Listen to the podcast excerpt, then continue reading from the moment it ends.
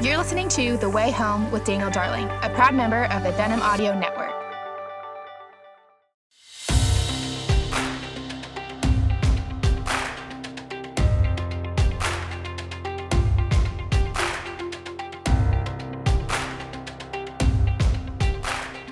Hello and welcome back to the Way Home podcast. I'm so glad that you've joined me today. I'm thankful for each and every one of our listeners. Whether you're listening on your commute, you're in the carpool line with your kids, or you're washing dishes, as I listen to podcasts and do sometimes, or if you're exercising, glad to have you along on this special series I'm doing to celebrate Easter as we turn our hearts toward the death and resurrection of Jesus. And this is all in conjunction with the release of my new book, The Characters of Easter, the villains, heroes, cowards, and crooks who witnessed history's biggest miracle. You can find out more information at danieldarling.com/Easter. You can also order the book wherever you like to buy books. Well, today I'm bringing on another friend who can help us think about this Lenten season. And then her name is Asheritah Ciuciu, and Asheritah has a really big following online. She is a really gifted teacher, a writer. She's got several books. Perhaps her best-selling book is one that came out a few years ago at Christmas for the Advent season called Unwrapping the Names of Jesus. But she has one for Easter called Uncovering the Love of Jesus. We are actually going through this book with our family, reading sections a little bit every day. And she has just got a really, really great voice. She's a great writer. And so I encourage you to check out her stuff. You can go to asheritah.com. We'll have links in the show notes. We talk a little bit about how she got started writing, why she loves it so much, her time as a missionary's daughter in Romania, and how that has kind of shaped her life. We talk a little bit about celebrating Lent. Both of us kind of grew up, didn't really do that in the traditions we grew up in, but what that looks like now. I think you're going to really enjoy this. Pull up a chair and listen to this conversation with Asheritah Ciuciu about Easter.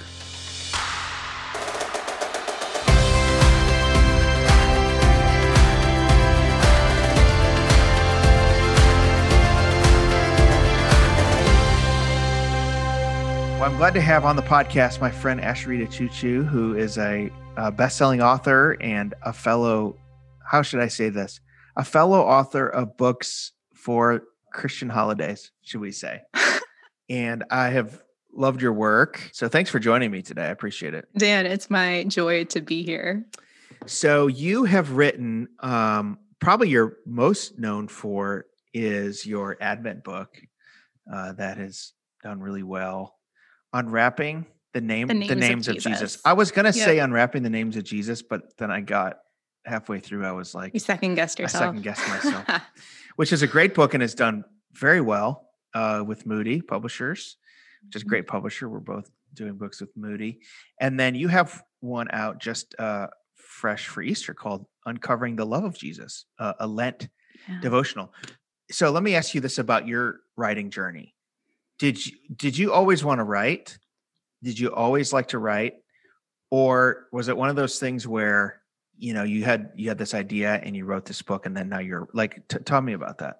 An accidental writer. No, actually, I've always wanted to write ever since I can remember. Mm-hmm. Maybe. Me too, by the way. 7 or 8 years old. Yeah. Yeah. There's like, that's cool. There's like, this, right? There are two kinds of people in life. There's people who like, they just can't help but not write. That's what we do. Like there's a lot of things I can't do, but just like writing, you just can't help it. You get ideas and you want to put it on paper. That sounds like you, right? Yeah. For me, it was from a really young age. I feel like other people called it out of me. Mm. So I was not even middle school, and my parents and other spiritual leaders in my life kept saying, Asheritah, God has gifted you with the gift of communication and being able to explain things. And he's going to use that in your life. He's going to use it for bringing people to himself, and you're going to be a writer. So I don't know that I had much choice about it. I did end up majoring in English in college because I wanted to prepare for that. But there's just a sense of God's hand has been on my life, and he has equipped me and surrounded me with a supportive community. So even though it's my name on the covers of these books, there are so many people who come together to make this happen. Mm-hmm. And, you know, I like your work. You really love writing about scripture, connecting people with Jesus, encouraging Christians. That seems to be your passion. Yeah, I would say my passion is to help people find joy in Jesus. And so as I open scripture, I mean, right now in my personal reading, I'm in Leviticus. So just this morning, I'm reading these laws about ritual and purity and don't eat these insects. And this is how you have to cleanse yourself. And I'm opening my time in the word saying, God, would you help me see Jesus in this? Let this not be dry reading for me. And God is always so good to answer those prayers. And when I see something about Jesus in the text, it makes my soul come alive, and I can't help but tell people about it, whether I'm jumping on Instagram to write a post or it makes it into the next manuscript.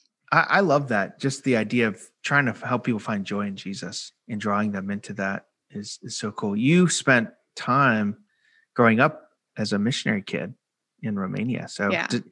That experience, how does that shape your writing and your teaching? Have you thought about that? Yeah, Dan, it was like living in the book of Acts. And by no means perfect. Yeah. Let me just be clear up front. Like a lot of dysfunction in my family. But God was so gracious to use our time there to bring people to a saving knowledge of Jesus Christ. And in Romania, we worked with the gypsies, the lowest caste of society, those who were on the outskirts of communities and marginalized even by other Romanian Christians. And so to bring to them the good news that Jesus loves you and God sent his son to die for you too.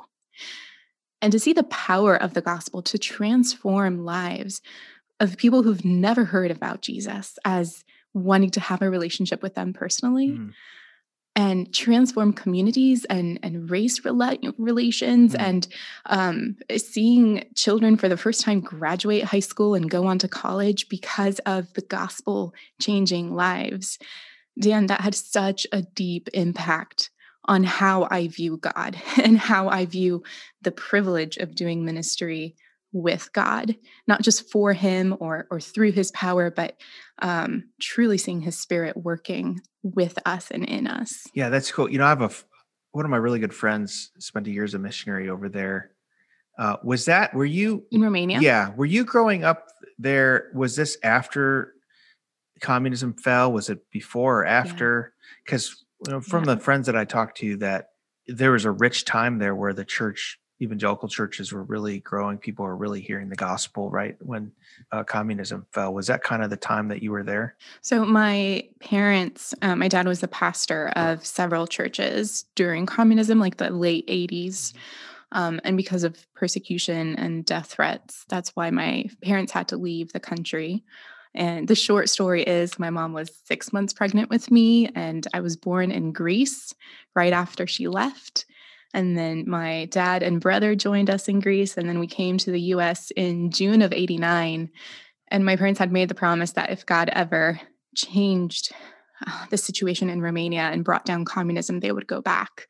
So within just a few months in December, the Iron Curtain fell. Ceaușescu was set aside, and we went back in 1995. So we were there during this time of new religious freedom and liberty, but seeing that extend then to these marginalized people of society, it just an incredible experience.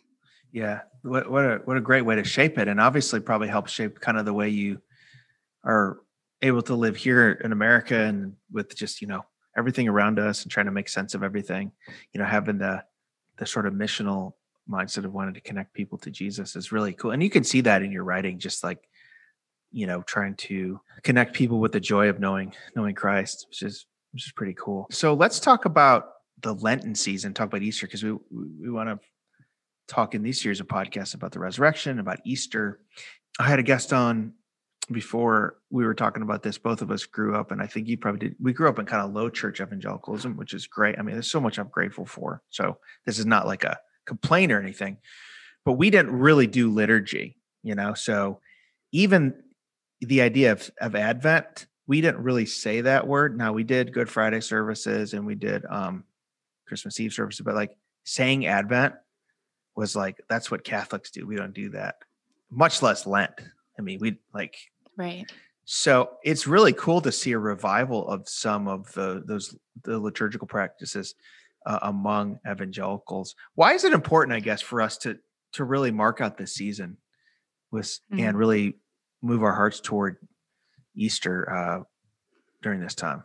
Yeah. Well, like you, Dan, I didn't grow up observing Lent or Advent, so it was new to me as a college student, right? I my parents were still in Romania, missionaries. I was here in the United States going to an evangelical school.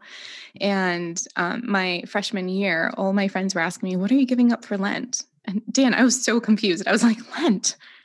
I thought we didn't do Lent. Right. What are you talking about? Right. I got saved. We don't do that. Right? And that was really my first exposure to this concept of, yeah, you give something up for Lent, you're fasting for Lent. And so I did because everyone else was doing it. And, you know, the famous freshman 15, I figured I might as well give up sugar because why not? And for the first few years for me, it was, I felt like I was just bumbling my way, trying to figure out what is Lent and why are suddenly some of my evangelical friends embracing this when I grew up understanding that we don't do this? And it wasn't, you know, until I graduated and kept stumbling into different churches practicing Advent or Lent and incorporating elements of the liturgical calendar that I'm a researcher at heart. And so I was like, okay, let's figure out where did this come from? Because I had grown up believing that somehow it was a Catholic thing. Mm.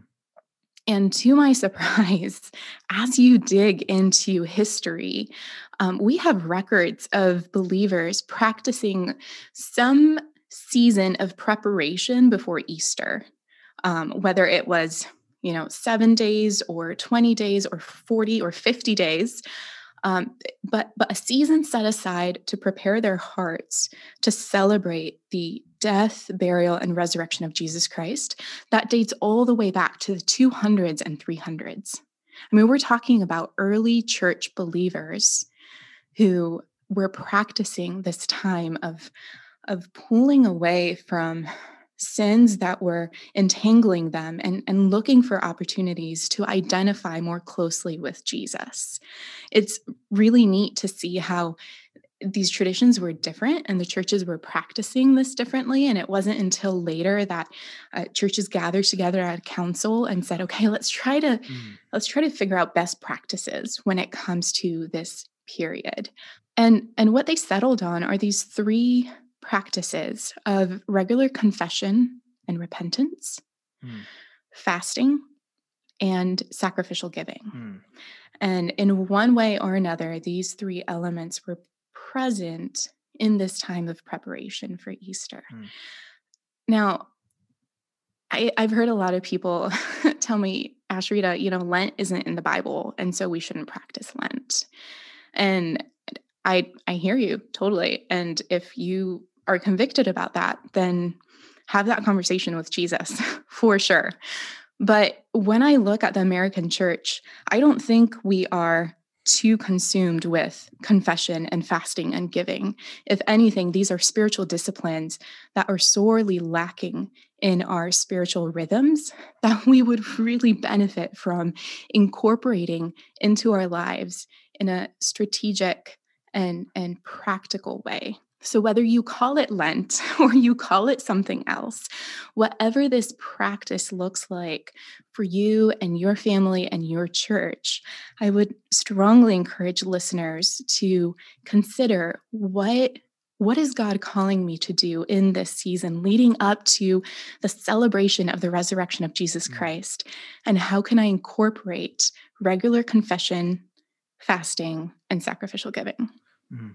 That's so good. And you know, I think of that, like, the older I get, and I don't know how you feel about this, but routines and rhythms are actually good. Like, there's something that they do for us, that they shape us in certain ways. And the liturgical practices, you know, observing Lent, for instance, and just taking these times to focus on, like, as you said, giving and sacrifice and all these things. You know, there's a sense in which evangelicalism, at times, the good thing we emphasize is a personal relationship with Jesus, and that it's a relationship, not a religion, is what we like to say, over and against kind of the dead ritualism of, like, mainline churches that don't have the gospel. At the same time, I think one of the things we lost with that is just the importance of rhythm and the importance of ritual, right? When I was younger, I used to say about things like the Lord's Supper and other things, well, we don't want this to become a ritual. Now that I'm older, I'm actually saying, actually, I want this to become a ritual because it does so much for us. And it seems like Lent allows us to do that, you know, and I love the way that it extends Easter, because unlike Christmas, you know, Christmas we're thinking about for 2 months. Easter kind of sneaks up on us, doesn't it? Like, all of a sudden. I was just going to say that every year. Yeah, doesn't it? And we're not really ready for it, I don't feel like. When is it again? Yeah. Right. Yeah. So, and I feel like we're not ready for it. Therefore, we don't really, it doesn't have the same impact on us, right? All of a sudden, oh, it's Good Friday, oh, it's Easter, and then it's over. So just talk about how, you know, especially going through your book and talk about the love of Jesus over this time can really slow us down that way. Yeah, man, Dan, there's so much I could touch on there. But just one of the things that came to mind is, I think as evangelicals, we have this notion that in order to be sincere in our relationship with Jesus, we must be spontaneous. Like, spontaneous equals sincere, and something that is a regular rhythm, or as you said, a ritual, must automatically be void of sincerity and heartfelt worship and connection. And I mean, I've tried that, but again, I'm so grateful for my upbringing. But I think when we try so hard to be spontaneous, we miss out on the beauty of rhythm with Jesus. Rituals on their own and rhythms on their own, let's just be clear, are empty. But when we see them as an opportunity to walk through life with Jesus, they gain a whole new meaning. So going back to those disciplines that I mentioned earlier, you can give up social media for Lent and have it be completely pointless because you're just spending that time on Netflix instead. Mm-hmm. That's a great point. Give up chocolate and binge on chips. Like, nothing gained there. The point of fasting is not to somehow earn brownie points with God or to gain more righteousness or to impress your friends that you're on this latest trend of liturgical practices in evangelicalism. The point of fasting is to set aside a good gift in exchange for the better gift of God Himself. And so if you're going to give something up for Lent, that leaves a space in your life that I urge you to fill with Jesus. Spend that time in God's word. Soak in the story of Jesus in the Gospels. For me, that's looking specifically at how Jesus showed love to people and asking with Paul that the eyes of my heart would be enlightened, that I would understand the heights and the depths and the riches of the love of God in Christ Jesus for me. I mean, what a privilege to spend these 40-ish days leading up to Easter completely immersed in the story of God's love for us. But Dan, if we're honest, most of us would feel like, I don't really have time for that. I wish I could do that, but I'm just too busy. And that's where this practice of Lent, the invitation of fasting, is a gift to us. It is an invitation to slow down and to savor the story of Jesus. The same thing is true about confession, right? This isn't about beating ourselves up, but rather about being honest about the ways that we fail to love God and we fail to love others, and to invite God's Spirit to shine His light into our hearts and to reveal to us the brokenness and the ways that we fall short so that we might receive His forgiveness. And when we're honest about our own shortcomings, then the sacrifice of Jesus becomes that much more beautiful and significant and precious to us. I think we've lost the beauty of what happened at the cross because we're so wrapped up in the daily doings of religion. And I say this to myself, right? I have this checklist mentality of I've read my Bible, I pray on a regular basis, I don't do the bad things that I was raised to avoid, right? And so I must be okay. The season of Lent invites us to be honest with God about our sins, and in that to receive the joy of salvation in Jesus. Same thing is true about giving. So none of these disciplines or rhythms or rituals are significant on their own. They find their significance when they reorient our attention and our affection on Jesus Christ. And so we walk with Him in this season leading up to Resurrection Sunday. We look at the cross. We see His great love for us there, us personally, because we have a fresh awareness of our sins and our need for Him. And we lament the curse of sin and death that caused the Son of God to die for us. And we spend Saturday in that reflection of that tension and the moment in between the cross and the tomb, the tension that we're still living in right now, right? That Jesus has gained victory, but we're still waiting for Him to come back and finish that. Like so much of the Easter story opens up when we slow down to enter the rhythm of Lent, and then glorious Resurrection Sunday when we enter into that celebration, because we've spent these weeks preparing our hearts to sing hallelujah, He has risen indeed. That's such a good word. I felt like walking the aisle right there, just like getting saved all over again. That was fantastic.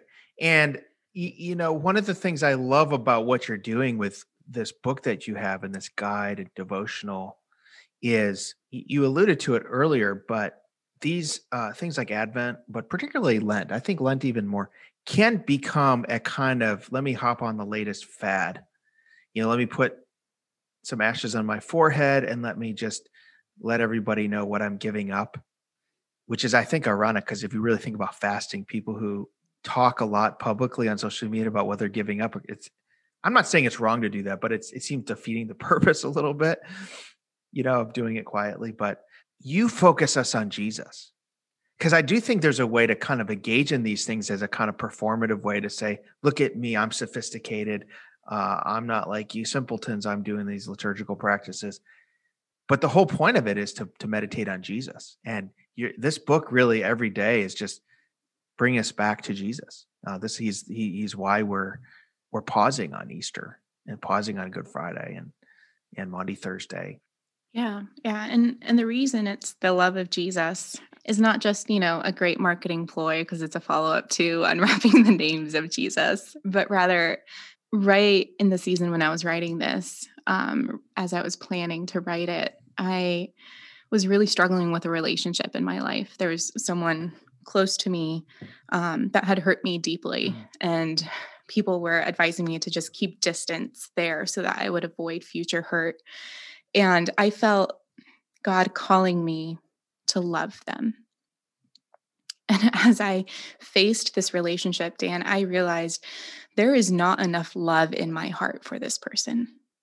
I can try to muster up more feelings of goodwill, but that well runs dry really fast. And in a place of desperate need, I turned to God and I said, would you fill me with your love so that your love can overflow into this person's life? And I feel like that's such a significant prayer right now, because anyone who's been awake the last 18 months has seen how the church has been torn apart by politics and division and cultural understanding of what is going on or interpretation of what's happening. Relationships between family members are being strained by this. And it feels like we're in a time when if there was ever a time to love one another, it is now.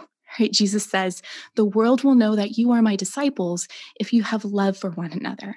But sometimes it feels like these differences are too great to be overcome by love. And if you're listening to this right now, and you can think of that person in your life, that there's hurt there, and yet there's a part of you that longs to restore that relationship, but you just feel like there's not enough love in your heart to do that, then I invite you in this season to make that the object of your prayer, the object of your Lent, saying, God, would you so fill me with an understanding of your great love in Jesus? Would you help me soak and saturate in this gospel story of how Jesus so loves us, that it would fill me up and that I would be able to love this person, not with my own emotions, but with your great love in me. And Dan, as I prayed that prayer and wrote my way through the gospel stories, I used 1 Corinthians 13 kind of as a framework, right? Because if God is love and Jesus is the image of God, then Jesus would reveal love. And so if love is patient and kind and doesn't envy, then Jesus was patient and kind and didn't envy. And so I went to the Gospels kind of looking for that. Where are those places where Jesus revealed this love in his interactions with people? And as I meditated on how Jesus loved that way, I found him changing my heart to love this way. And interactions with this person, I was blown away by how, like, I responded that way. That would not be my typical response to this person. And yet it was the Spirit of God changing my heart and filling me with love for them. And as we walked together, as I walked with Jesus in this season of Lent, reaching Resurrection Sunday was like watching a dead relationship come to life. And it brought a whole new meaning to the fact that Christ has risen, and he has called us to be a resurrected people. Because he lives, we also live, and he can bring life to those dead places and dead relationships as his love works in us. I'm just so passionate that this isn't just gaining more head knowledge or somehow patting ourselves on the back for being super spiritual. This is so practical for our relationships today. That's really good. I felt the same way too, Asheritah, just distressed by the division in the church and how all these just pressures are pushing in on Christians and dividing families. And, we've gotten away from what we have. We may have disagreements on a range of things, but we've gotten away from what unites us, the cross of Jesus and the resurrection. And Easter gives us that example or that opportunity to come back to that and say, here is what we believe. I mean, here is why we call ourselves Christians. This is why we go to church. This is why we read our Bibles. This is why we try to live out the gospel. And this kind of calls us back to that. I just love your passion for that. And you're wanting to call people to that. And I just want to encourage you to stick to that. There's so many things that can pull us away.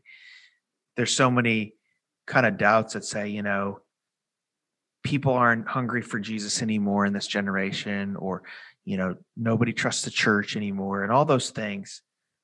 But just to press it and say, no, like God is still working in this age and Christ still saves as much as he has in any other age. So I love your focus on that.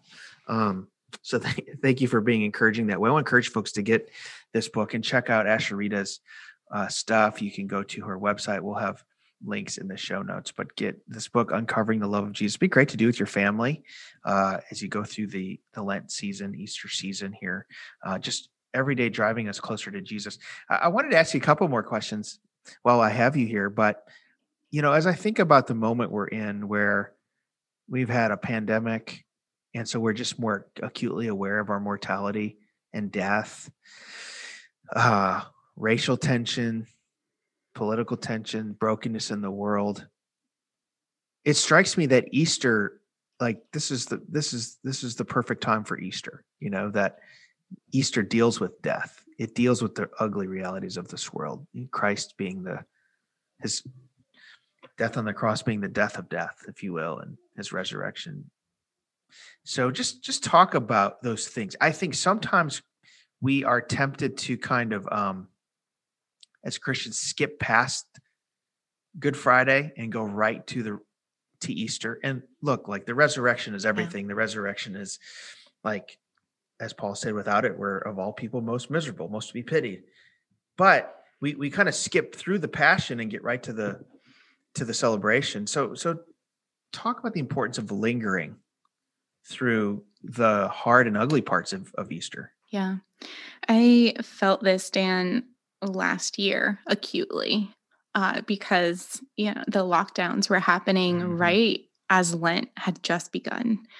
And so for me, I had entered this season of preparation for Easter, and I was just thinking how fitting that in God's goodness, he gives us space and time to lament what is broken in the world.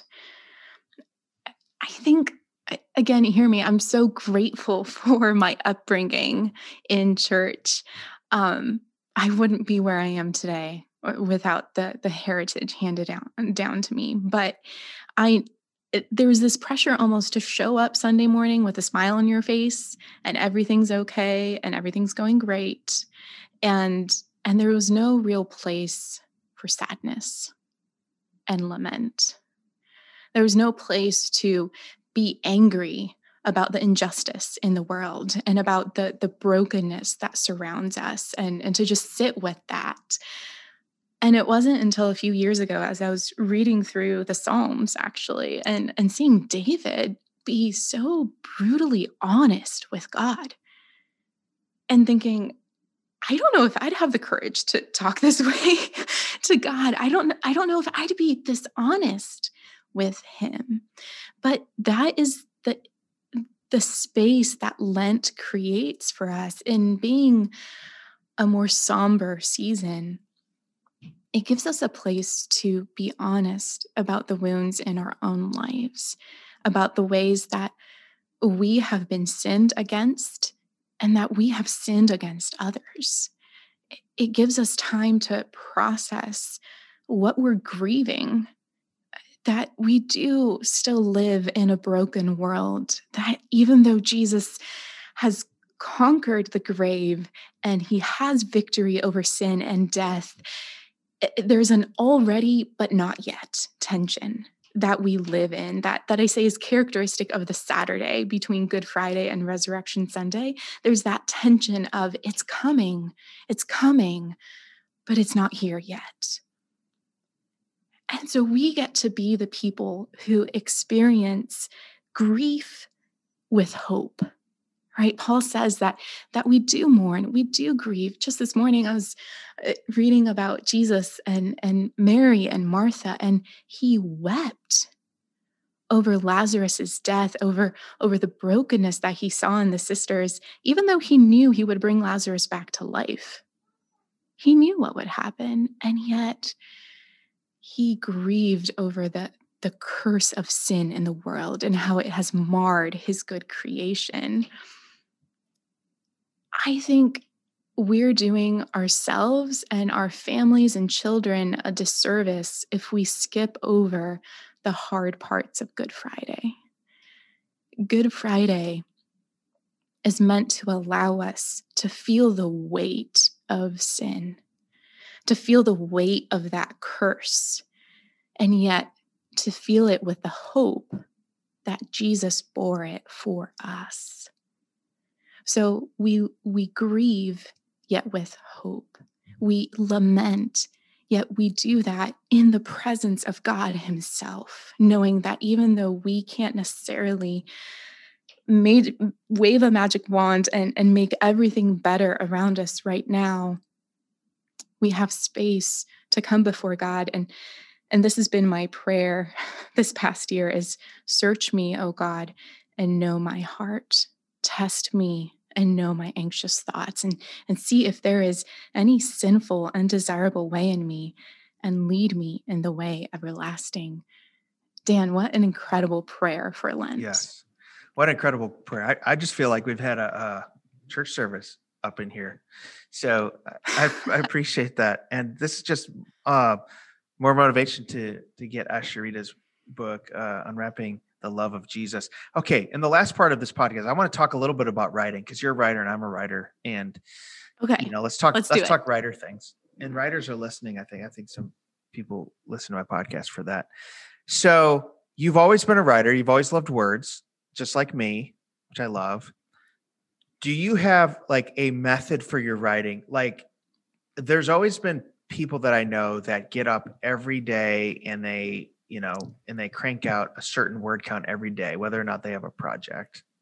That's never been me. I'm kind of a deadline guy. If I have a deadline, I mean, I've learned to get more organized with it, right? Like, I know how much a chapter takes me, and I'm having to schedule writing blocks, right? I have to do that. But I'm curious your method. Like, talk to me about how you do writing and like how it works for you. What does a writing day look like? What's your process? Yeah. Well, I'm maybe in between the super disciplined writer and, the fly by the seat of your pants type writer. It depends. If I'm currently working on a manuscript, then I tend to be much more organized and diligent about it. So right now, I'm facing down a deadline. In the next month and a half, I need to have 80,000 words turned in.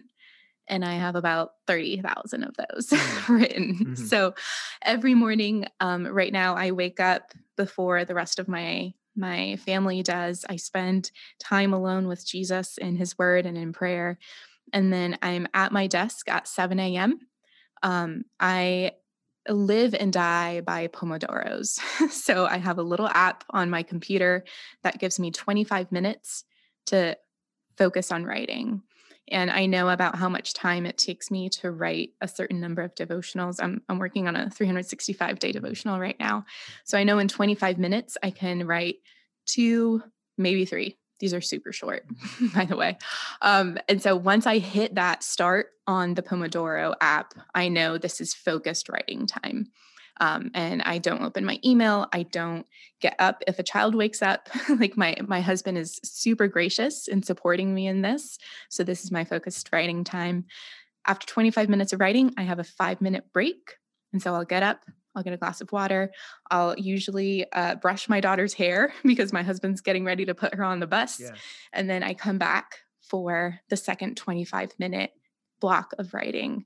And what I've been trying to do right now is just 2 of those Pomodoro sessions each morning.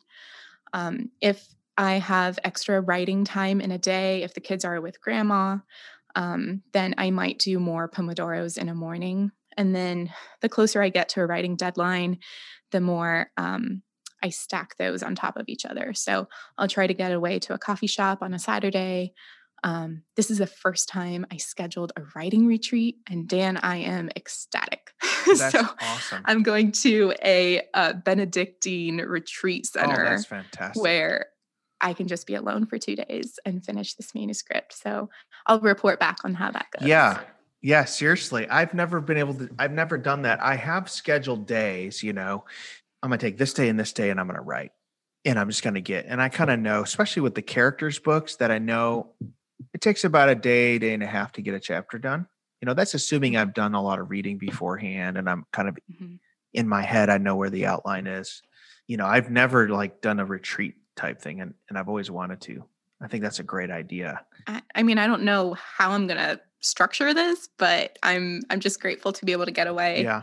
This funny thing too is I used to beat myself up, but like about this, but there's so much more about writing than just writing. So like the words on paper time, I used to think that's my writing. Everything else, man, I'm like wasting time. But now I've come to realize like the reading, the studying, the thinking, that counts too, as long as I, actually get some words on paper.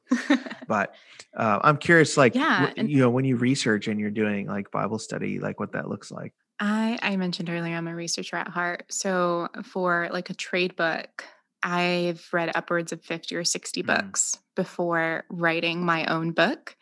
And maybe part of this comes from my, English major in college, but I view it as an opportunity to enter into a conversation that's already happening. Like, all these writers have talked about this subject, and it's like they're talking to each other. And so I want to be able to enter that conversation in an educated way, to know what other people are saying, and to be able to position my thesis or what I'm going to present within that larger context. And so I'll read, my husband always laughs when I start a new project, because he's like, there goes our Amazon book order again, all these books coming in. And so I'll read with a highlighter, I'll take notes in the margins. I usually have a sticky note on like the front cover where I'll write page numbers that I want to come back to and reference. I also use Evernote to capture quotes or articles if I'm on the internet. And I'll have like binders or hashtags to organize that. Yeah. But when it comes down to actually writing, I use an app called Scrivener. Are you familiar with it? So you use Scrivener. I have a lot of friends that use it, and I'm just like so stuck in, like, I use Word, and I've used Word since, the beginning, and I can't get out of that. But that's cool that you use Scrivener. So like, hey, I mean, use whatever works for you. Right. But Scrivener works for you. Oh, I will never go back. I will say once, like, I do all of my writing in Scrivener. Once I export it to like turn in my manuscript to the publisher, and we're in the editing phase, that all happens in Word. I don't go back to Scrivener. But what's the advantage of Scrivener? So like right now with my 365-day devotional, I have certain collections that are thematic, but I don't necessarily know what order they're going to go into, like what collection will come first. And even within a collection, which devotional should go first and second and third. And so in Scrivener, it's really easy to drag and drop individual devotionals or chapters or files and reorder them. It's also a great way to collect research. And I do all of my marketing strategizing in Scrivener, because I like to bake the marketing into the book as I'm writing it. And so I'll have, publicity ideas and marketing ideas, and all of that is in Scrivener, while the actual draft is in one folder, promotional materials are in another folder, research is in another folder, but it's all in the same document. So it's easy to reference. Yeah.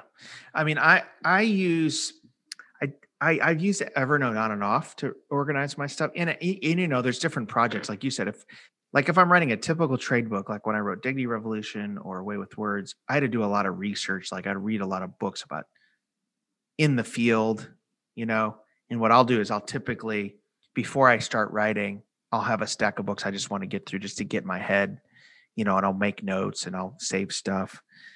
When I'm writing like a more of a Bible study type thing, I do a lot of reading, but it's just like commentaries and that type of thing. I almost find that easier. I'm going to say more fun. Does that make sense? Like, so when I wrote The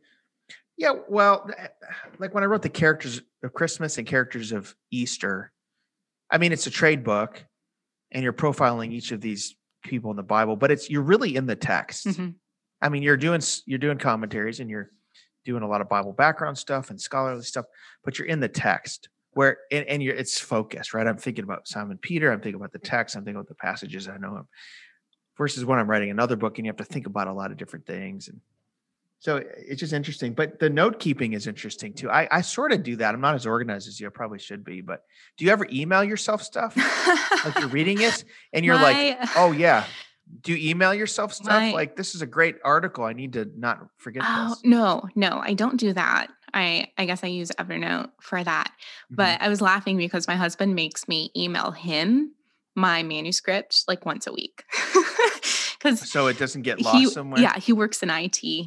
And so even though Scrivener does automatic backups multiple times on the cloud, he is like, I just don't trust that. Just email it to me. So I do email him my manuscript multiple times as I'm writing it. I mean, one more thing, because we really do. I do have to let you go, but I'll talk. No, this is fun, Dan. Things. I love outlines. Do you love outlines? Yes. So, like, to me, outlines are everything. And I have the idea of when I'm writing a book, I had the idea of the outline of the chapters first, because we have to do that when we do proposals. But then even at the chapter level, as I'm thinking, okay, I have to write about Peter, then an outline will come to me, the idea. And it's weird, like I'll be in church listening to a sermon. I have my journal and I'll just get it in my head. I'll just write it out. And I have my journals I've filled of the initial stages of some of my chapters and stuff that were in outline form. And then you get to the chapter, it's still work, but it's not as hard. Mm-hmm. I don't know if you're like that. Okay. So like that. There are two things that immediately come to mind. And I promise I'm not a Scrivener ambassador, so I'm not trying to sell you on this or anything, but like I'm just, it works for me. So with outlines, one of the things that I do is each of those like individual files has icons on the side and I turn them colors. So if it's just like, I've outlined it in the sidebar, it's hard to explain, but just picture like your typical outline with, Roman numerals and bullet points and everything. So that's in the side as icons. And then it's just like a white icon, a white notebook. And once I go in and write the first draft, I turn that icon yellow. And that's my symbol that like these parts of my outline are in first draft. And it's a way to like visualize my progress on the manuscript. And then as I go through and do a rewrite or a second draft, I turn it green. And so I can see like various parts of my manuscript are in outline form, or they're in first draft form, or they're in second draft form. And then my final run through before I turn it into the publisher, I'll turn the notebook blue. And so it is so rewarding to see my manuscript turn blue subsection by subsection. It's just a way for me to note that progress on it. But outlining is also the way that I get out of writer's block because if I feel like I don't necessarily know what to write here, what I'll end up doing is I'll just bullet point thoughts for that section of the chapter. And then if nothing comes, I'll move to another chapter and I'll work on bullet pointing thoughts there. And Dan, what I find myself doing is gradually the bullet points get longer and longer until I'm writing paragraphs for each bullet point. And I know like I've hit my flow now. And what was an outline is now turning into writing. It's wonderful when that happens. So yeah, I'm like, when you said that, it's so funny because I do that too. And one of the things I will do when I'm writing a chapter, I can't believe you said that because I do the same thing. It's crazy. If let's say I have to, I get like weird and like, oh, I got to finish this chapter, but I'm looking at the clock and it's like 4:00 and we're going to eat at 5:00 and I have to be a human and be with my family. But I want to write more, but I'm like, oh man, I'm going to lose this moment. You know what I'm saying? Yeah. You get that way where you're like, I need to finish this because I'm in a flow, but we're going to have to stop and go somewhere. And you just get mad at everybody for like wanting to do normal things because I'm trying to finish this. But what I will do to alleviate some of that I've learned is I'll write as much as I can. And then I know time's short. I will bullet the rest of the chapter. Like, here's the ideas about the rest of this that I don't want to lose and don't want to forget. So I'll just start putting these rapid fire thoughts in there that I don't lose. And I'm like, okay, I feel good. I can come back to this. And you know what I mean? And then you come back the next day and it's not a blank page. You're like, oh, I know exactly where I left off. But those ideas are there, right? So anyways, brilliant, this is all fun.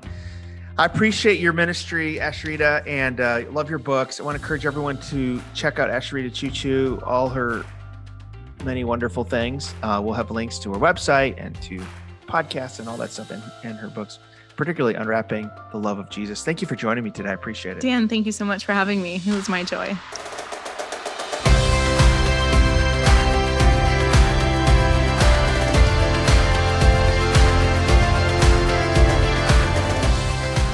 Thank you for listening to this edition of The Way Home Podcast with Daniel Darling. For more information, you can visit danieldarling.com. If you do like this podcast, we encourage you to subscribe on iTunes or your favorite podcast catcher. We also encourage you to rate and review so others can know about the podcast. You can follow me at Dan Darling on Twitter or go to my Facebook page, facebook.com/Daniel M. Darling. I also want to encourage you again to check out my latest book called The Characters of Easter. that's out with Moody Press. Thank you for listening again to The Way Home Podcast. This is a production of the National Religious Broadcasters.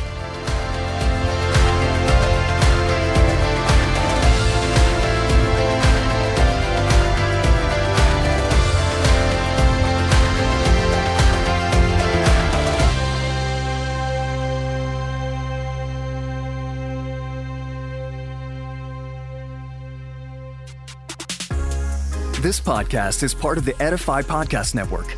Edify is a faith-inspiring app that brings together thousands of the best Christian podcasts in one place for your listening enjoyment.